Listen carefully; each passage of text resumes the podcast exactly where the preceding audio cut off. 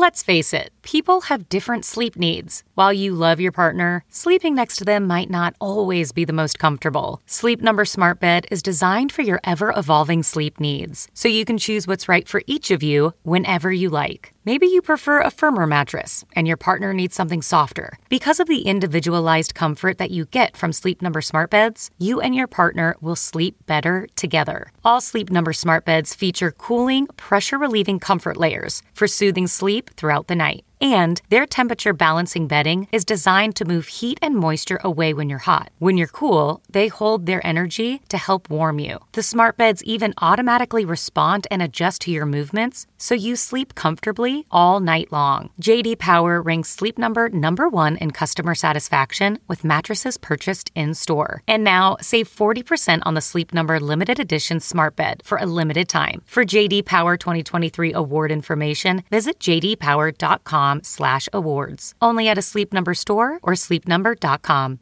I think we're being recorded, so I'm going to watch what I say like a gentleman. Is this any better on the audio level? Oh no, what's the cleanup work? Uh, I don't see anything in the chat. Mark, do you? No, but what do I know? I don't know computers. My Commodore 64 doesn't normally show me everything. I have to tell you that joke is not working. That came through.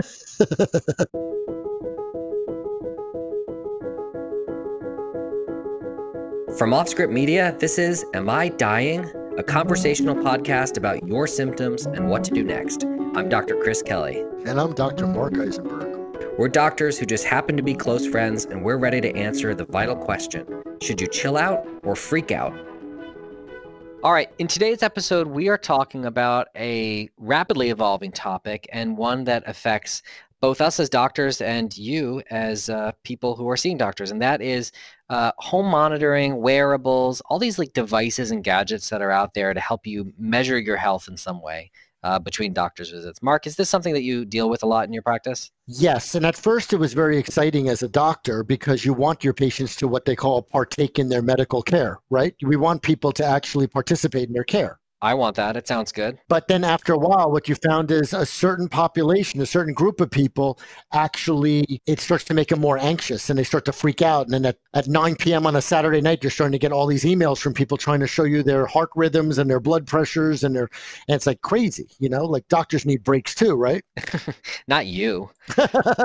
okay. So, so let's jump into this. So we're, we're going to talk about the different types of devices and monitors that are out there. And we're going to try to talk about for each one when it is useful and when, as Mark says, it, it kind of can just drive you crazy and and make you worry about things that you really shouldn't have to worry about. Let's start with the simplest thing, actually. The first real major home device uh, for monitoring, I, I think, was the step counter, the step tracker. Oh, that's true. You know how many steps you walk a day, walk a day. Yeah. Fitbit was race, basically built off of that step counting, and there was this dogma that is still repeated often that you need to get 10,000 steps in per day. Yeah, but does anyone really understand? Is that like three miles? Does it depend on the length of your, you know, what what is that? What if you have a very shuffling gait and each step is only a few inches? Plus, also, there's some question about whether it's really counting your steps or it's going by GPS, right? Well, no. So most of the original step counters, and, and I'm pretty sure most of them still are using accelerometer. So it's looking at sudden sort of changes in acceleration and deceleration and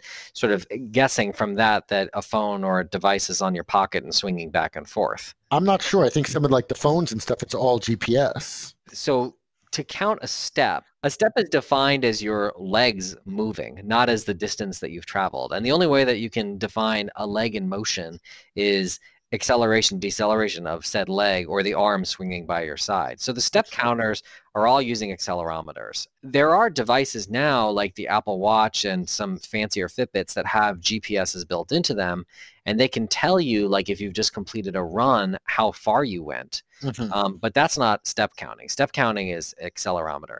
I think that it was a good thing, an overall positive actually, when step counters became more popular because I think people were just paying a little more attention to how much they were moving over the course of the day yeah. and trying to move more. And, you know, you can debate debate exactly how accurate these step counters are, but I think that it if it inspires you to move more, that's a good thing. Yeah, and I think the more useful thing was like my whole office decided to like have a competition. You know that they all got the same like thing, and they just decided who every every week they they calculated how many steps they walked, and whoever won like got like a hundred dollar gift card at the end of like the two months. That's pretty good. No, because it forced everyone to competitive. I, t- I I didn't even play in that because I was like I, I know I'm going to beat everyone not a lot of people know this, but most smartphones have step counters in them too. Um, smartphones have accelerometers built into them, and the iPhone I know does a step count.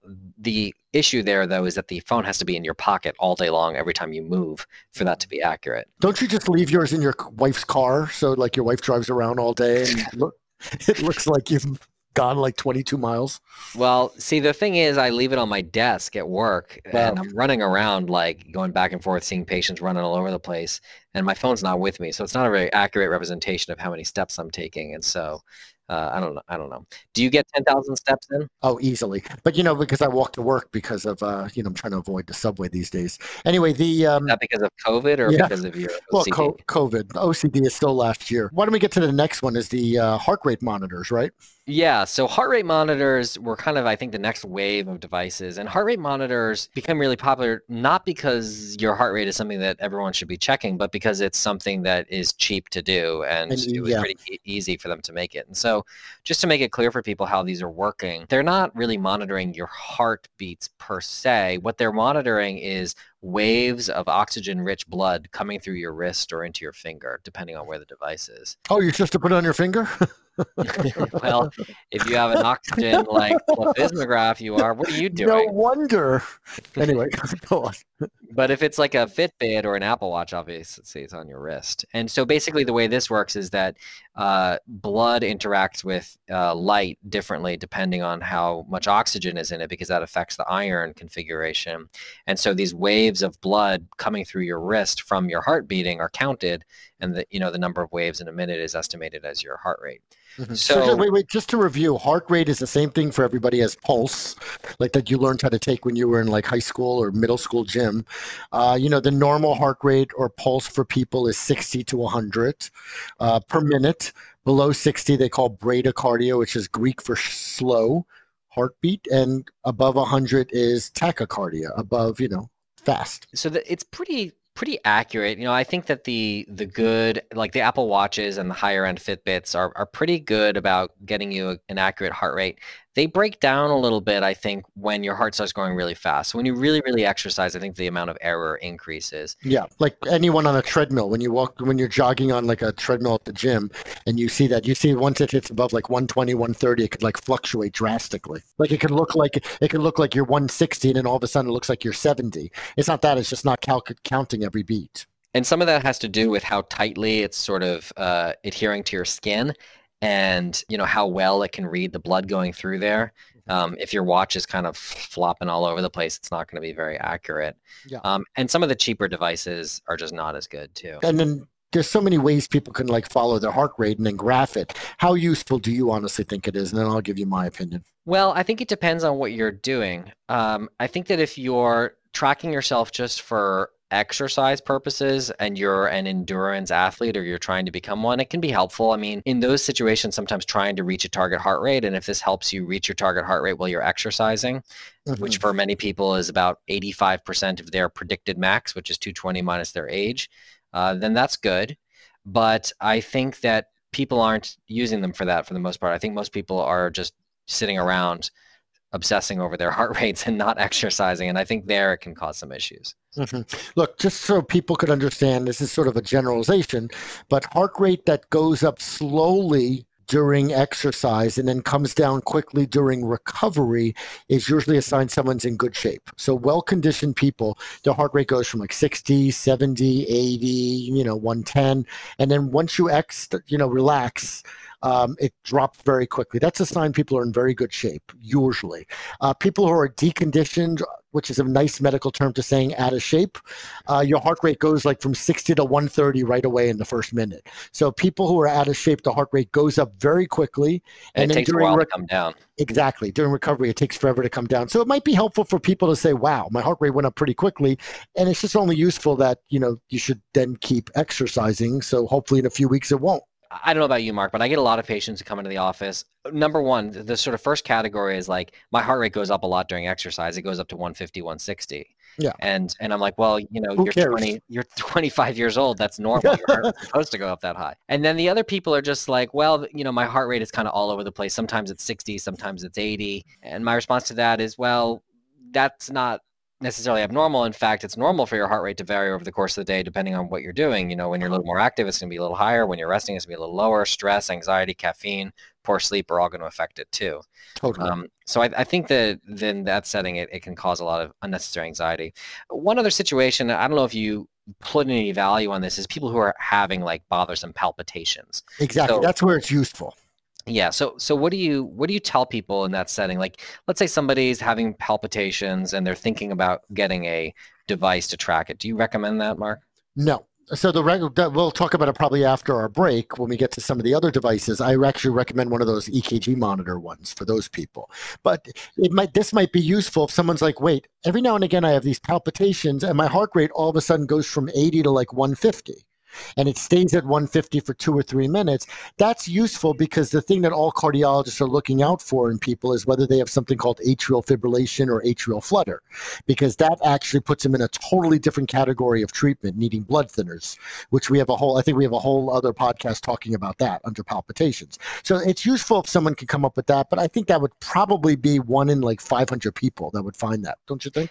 It's so rare, honestly, Yeah. that people come in with a neat story like I have palpitations, my heart watch monitors, you know, suddenly jumps quickly and and then it stays there for two minutes, not there. just for like one second. Yeah. I think I think most of the time it's more, you know, the people are looking at their heart rate monitors and that is driving the symptoms rather than, you know, being used to monitor symptoms. Mhm. But yeah. So let, let's take a quick break and then we'll talk about, you know, if you're having palpitations, what what is more useful uh, in most cases than than looking at your pulse monitor, which can sometimes be inaccurate and and and sometimes, as I said, drives it kind of the other way around, makes you feel like you're having palpitations even if you're not. So we'll be right back. Stick with us.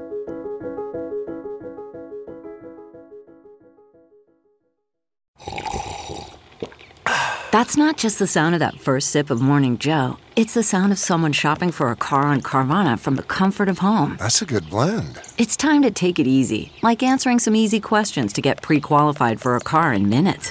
Talk about starting the morning right. Just like customizing your terms so your car fits your budget. Visit Carvana.com or download the app to experience car shopping the way it should be convenient, comfortable. Ah. CarMax is putting peace of mind back in car shopping by putting you in the driver's seat to find a ride that's right for you. Because at CarMax, we believe you shouldn't just settle for a car, you should love your car. That's why every car we sell is CarMax certified quality so you can be sure with upfront pricing that's the same for every customer. So don't settle. Find love at first drive and start shopping now at CarMax.com. CarMax, the way car buying should be.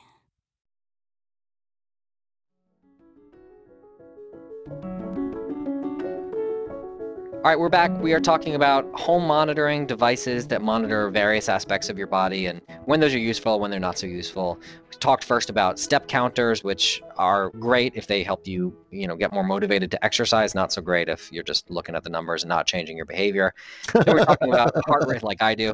Uh, then we're talking. don't, don't you didn't you do a whole experiment watching how your heart rate changed after four beers? it goes up, um, you know, for everybody. Um, so yeah, then we're talking about heart rate, and you know, if you're using it for fitness tracking, trying to reach target heart rate, it can be good. Uh, it otherwise might not be as helpful. If you, if you have palpitations and you can uh, basically feel feel your heart racing and that's bothersome, and you can establish a clear pattern on your heart rate monitoring device, that's also helpful. But we don't usually recommend that you get a pulse monitor if you have palpitations. Instead, it's more useful to monitor your EKG. Exactly. And, and that's that's not looking at your heart rate only, it's looking also at your heart rhythm. Basically, if your heart rate is abnormal, why is it abnormal and what is the rhythm causing that to happen? Of course, we should add nothing compares to actually getting a real EKG at a doctor's office. That's right, but if you're having palpitations on and off occasionally, you might not have them at all while you're in your doctor's office. And, it can say, you know, in the past, people would come to a doctor with this complaint of palpitations, and then doctors would put these monitors on you, like Holter. This could save you from having to go home wearing like a big monitor for a few days. Right. I should mention that the Holters of yore, when you were growing up, Mark, in like the 50s, are not the Holters of, of now. So Oh, you mean the, the ones that were the size of a car and you had to push them around all day? Exactly. So the if your doctor sends you home with a heart rate monitor for a week or two weeks, it's not like this vast and horrible thing with wires sticking out everywhere like it used to be. It's usually just a little sticker that goes yeah, on that you put. chest. A, yeah, and you could even shower with it. Exactly. But if you don't want to see a doctor first and you want to kind of evaluate things a little bit yourself, there are things that you can get that don't require a doctor's prescription. One that I often uh, recommend to patients is called the Kardia, the K A R D I A, which is a device by a company called AliveCor. Connects to your iPhone, and you put your two fingers on it, and it will record an EKG right there on the spot. It's great. The um, again, we don't. We're not being supported by any of these companies we're talking about. It's just the one we happen to use. Yeah, but of us. If you do want to sponsor us, feel free to reach out. I, I'm really looking for a nice Caribbean cruise. What do you think? yeah, that would be nice. So, um, so this device I think is super helpful for people who have like palpitations that bother them, so they feel their heart racing or skipping beats, especially if they're not that frequent. Um, exactly. and it's kind of hard to catch one. Just you know, throw this in your backpack or your purse, and when you have some palpitations, pull it out and you can record an EKG. It can be a lot better than, you know, if your symptoms only occur once every two or three weeks, even if a doctor puts a week long monitor on you, you might not catch it. But by using this thing, you can always grab it. People always complained in the past that they wore a monitor for a month, but they didn't have any of their symptoms, so it was useless. But this is actually great. The moment you have your symptoms, you could, you know, put your fingers on the thing and it will read an, you know, have a reading of an EKG, and then you could actually email it to your doctor.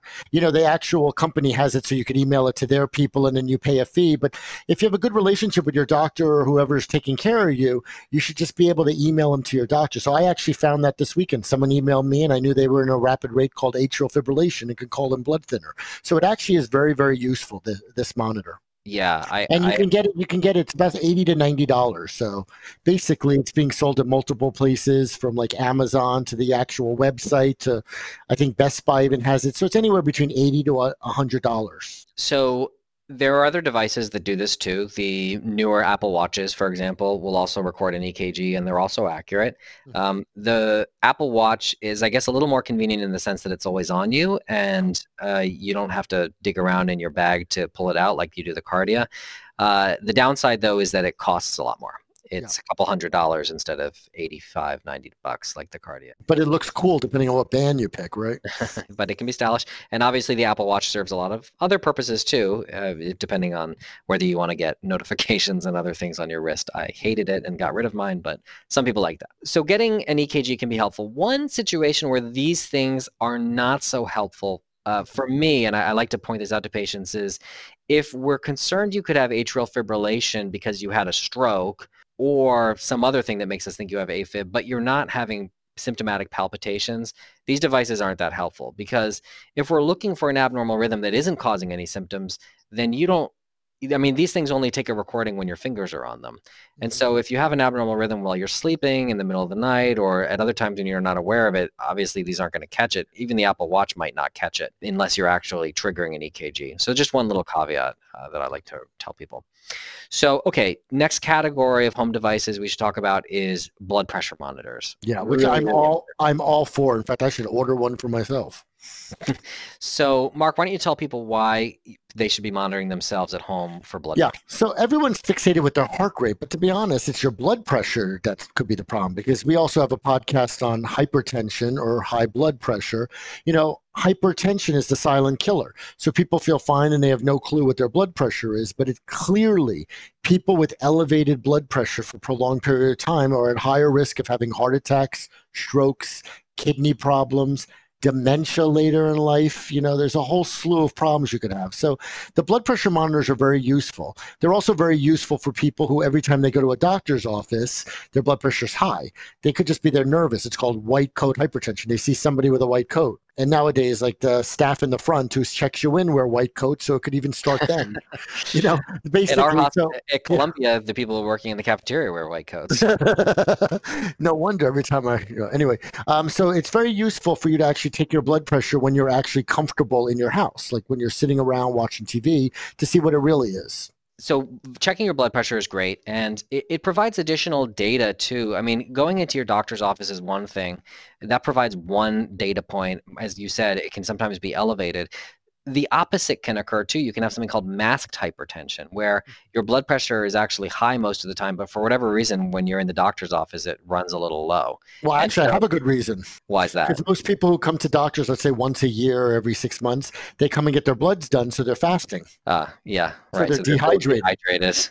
Yeah, so a lot of times their blood pressure could be falsely lower than normal because they haven't eaten anything. They haven't had their coffee. They haven't like had anything salty.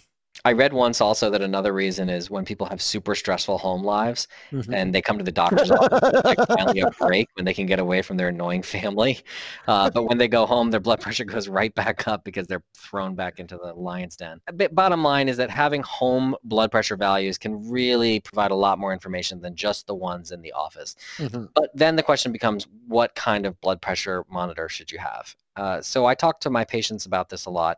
Number one, I think the ones that go on the upper arm between the elbow and the shoulder are much more accurate than the ones exactly. that go on the forearm. Or unless, you're like 18 years old, the wrist ones are not going to be that accurate because as you get older, you know you, you have like calcification of the vessels, so the wrist ones could be falsely high. And uh, the there's actually a list online if you go to a website called validatebp.org there is a list of validated accurate blood pressure cuffs that you can get online or at a drugstore that are actually good and will provide true values. Unlike there's a lot of ones out there, especially kind of the cheaper ones that may not be so accurate. No. So if you're interested in buying a blood pressure cuff, you know, instead of saving five bucks and getting something worthless, make sure you get a high quality cuff. And you can check out websites like validatebp.org. Uh, I, I think most of them cost between like 45 and $65, wouldn't you say? We're not talking like hundreds. We're just talking, you can no, probably get a no, really no. good one for like 50 or 60 bucks. Absolutely. Um, um, and, you know, it's probably useful for you to also bring the blood pressure monitor to the doctor's office and have them compare it. You should definitely do that. Another quick trick is if you have the ones that have batteries and you haven't used it for a while, sometimes taking the batteries out and then putting them back in recalibrates the blood pressure machine. As I mentioned on our blood pressure podcast, a newer technology, which I am using in my office to great effect, is blood pressure cuffs that have cellular or Wi Fi connections. And I have a lot of patients who have those and they can use those to automatically upload all of their blood pressure readings to me so that when I see them, instead of them having to bring in this paper handwritten log of all their blood pressures or me going through the machine sort of one by one by one looking at all of them, I get a graph of all the blood pressures over time, and that's extremely useful. Gotcha. Before before we finish, want to just talk about another thing, the sleep stuff? Yeah, so there's a couple other categories which we're just going to touch on really briefly. One is sleep monitoring devices. What do you think of those, Mark? I don't know. I mean, I don't have one. So there are some devices which get prescribed to you by a doctor to take home and test for things like sleep apnea. Those That's great. Those are great and very helpful. But these other stuff, I mean, aren't they just sort of like narcissistic? These things that purport to sort of read your sleep patterns and help you sleep better. I, I don't think there's a lot of evidence they really work that well. No. So if you think you might have sleep apnea because you're tired throughout the day and you snore loudly and maybe you have a sort of big neck circumference or you're a few pounds overweight. You're looking at me as you said then talking to your doctor about getting a device to monitor your sleep apnea can be super helpful, but otherwise I'm not sure. And then uh, let's just quickly talk about glucose monitoring. For people with diabetes, continuous glucose monitors have been revolutionary. So these are things that you know sit in your skin for weeks at a time monitor your blood glucose continuously and allow uh, people with diabetes to really know where they're at uh, dose their insulin more accurately and mm-hmm. just live better higher quality lives there is this kind of weird movement too where non-diabetics are being sold on glucose monitors and i don't think that really has any value definitely not. The other thing that's useful for people with diabetes is when not only does it tell you your sugar, it tells you if it's going up or going down. So especially for people who have lows, all of a sudden there could be you know an arrow pointing down to say that if you don't eat something in, the, in the near future, you can get dizzy. Um, quick quick one other thing and then we should just talk about oxygen monitors very quickly. Back to the blood pressure monitor or any of these type of monitors they're helpful if you know how to use them appropriately. But some people show me their blood pressures and they take it four times a day. I mean that is just horrible. Like maybe you need to do that for a day or two at a time just when you're figuring out what dose of a medication. But for people who every day of the week like do four times a day of blood pressure or four times a day or, or study their sleep cycles if it becomes paralyzing or you're really feeling like a patient patient all the time, none of this stuff is useful to you. Yeah. I completely agree. You need to know what you're doing and you need to have training and you need to make sure that you're speaking with your doctor or a nurse or someone about it just to make sure that you're yep. contextualizing the data correctly. And and then the last thing, the oxygen monitors, the pulse ox. Honestly, they've only become useful since COVID. You know, because if you do happen to have COVID, it actually is useful to see what your oxygen level is to know when you should possibly go to the emergency room. But all these people just check their oxygen when they're feeling fine, it's kind of useless, don't you think? Especially because wearing like for women wearing like nail polish, it could falsely make it seem like they don't have oxygen. Yeah, and the new Apple Watch kind of brags of its ability to monitor your oxygen concentration, but I'm not yet convinced that that is useful for anybody, uh, other than people maybe who have chronic lung disease and do need to monitor their oxygen levels. So, uh, on that note, we will wrap it up. Hope that that was a useful overview of the various devices that are used for home monitoring. Any doubt, ask your doctor uh, if it's something worthwhile for you given your specific condition. Uh, don't waste your money on things that are promising miracles. Most of them really don't deliver on that front.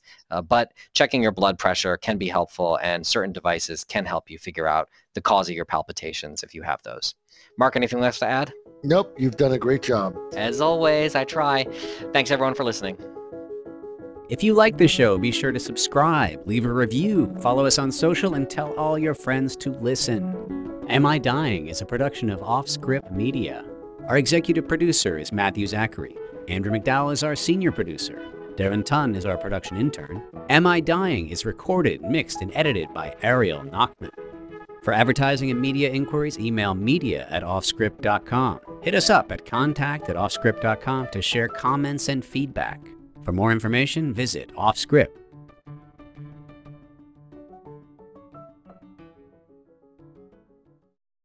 One, two, three, four. Those are numbers. But you already knew that. If you want to know what number you're going to pay each month for your car, use Kelley Blue Book My Wallet on Auto Trader. They're really good at numbers. Auto Trader.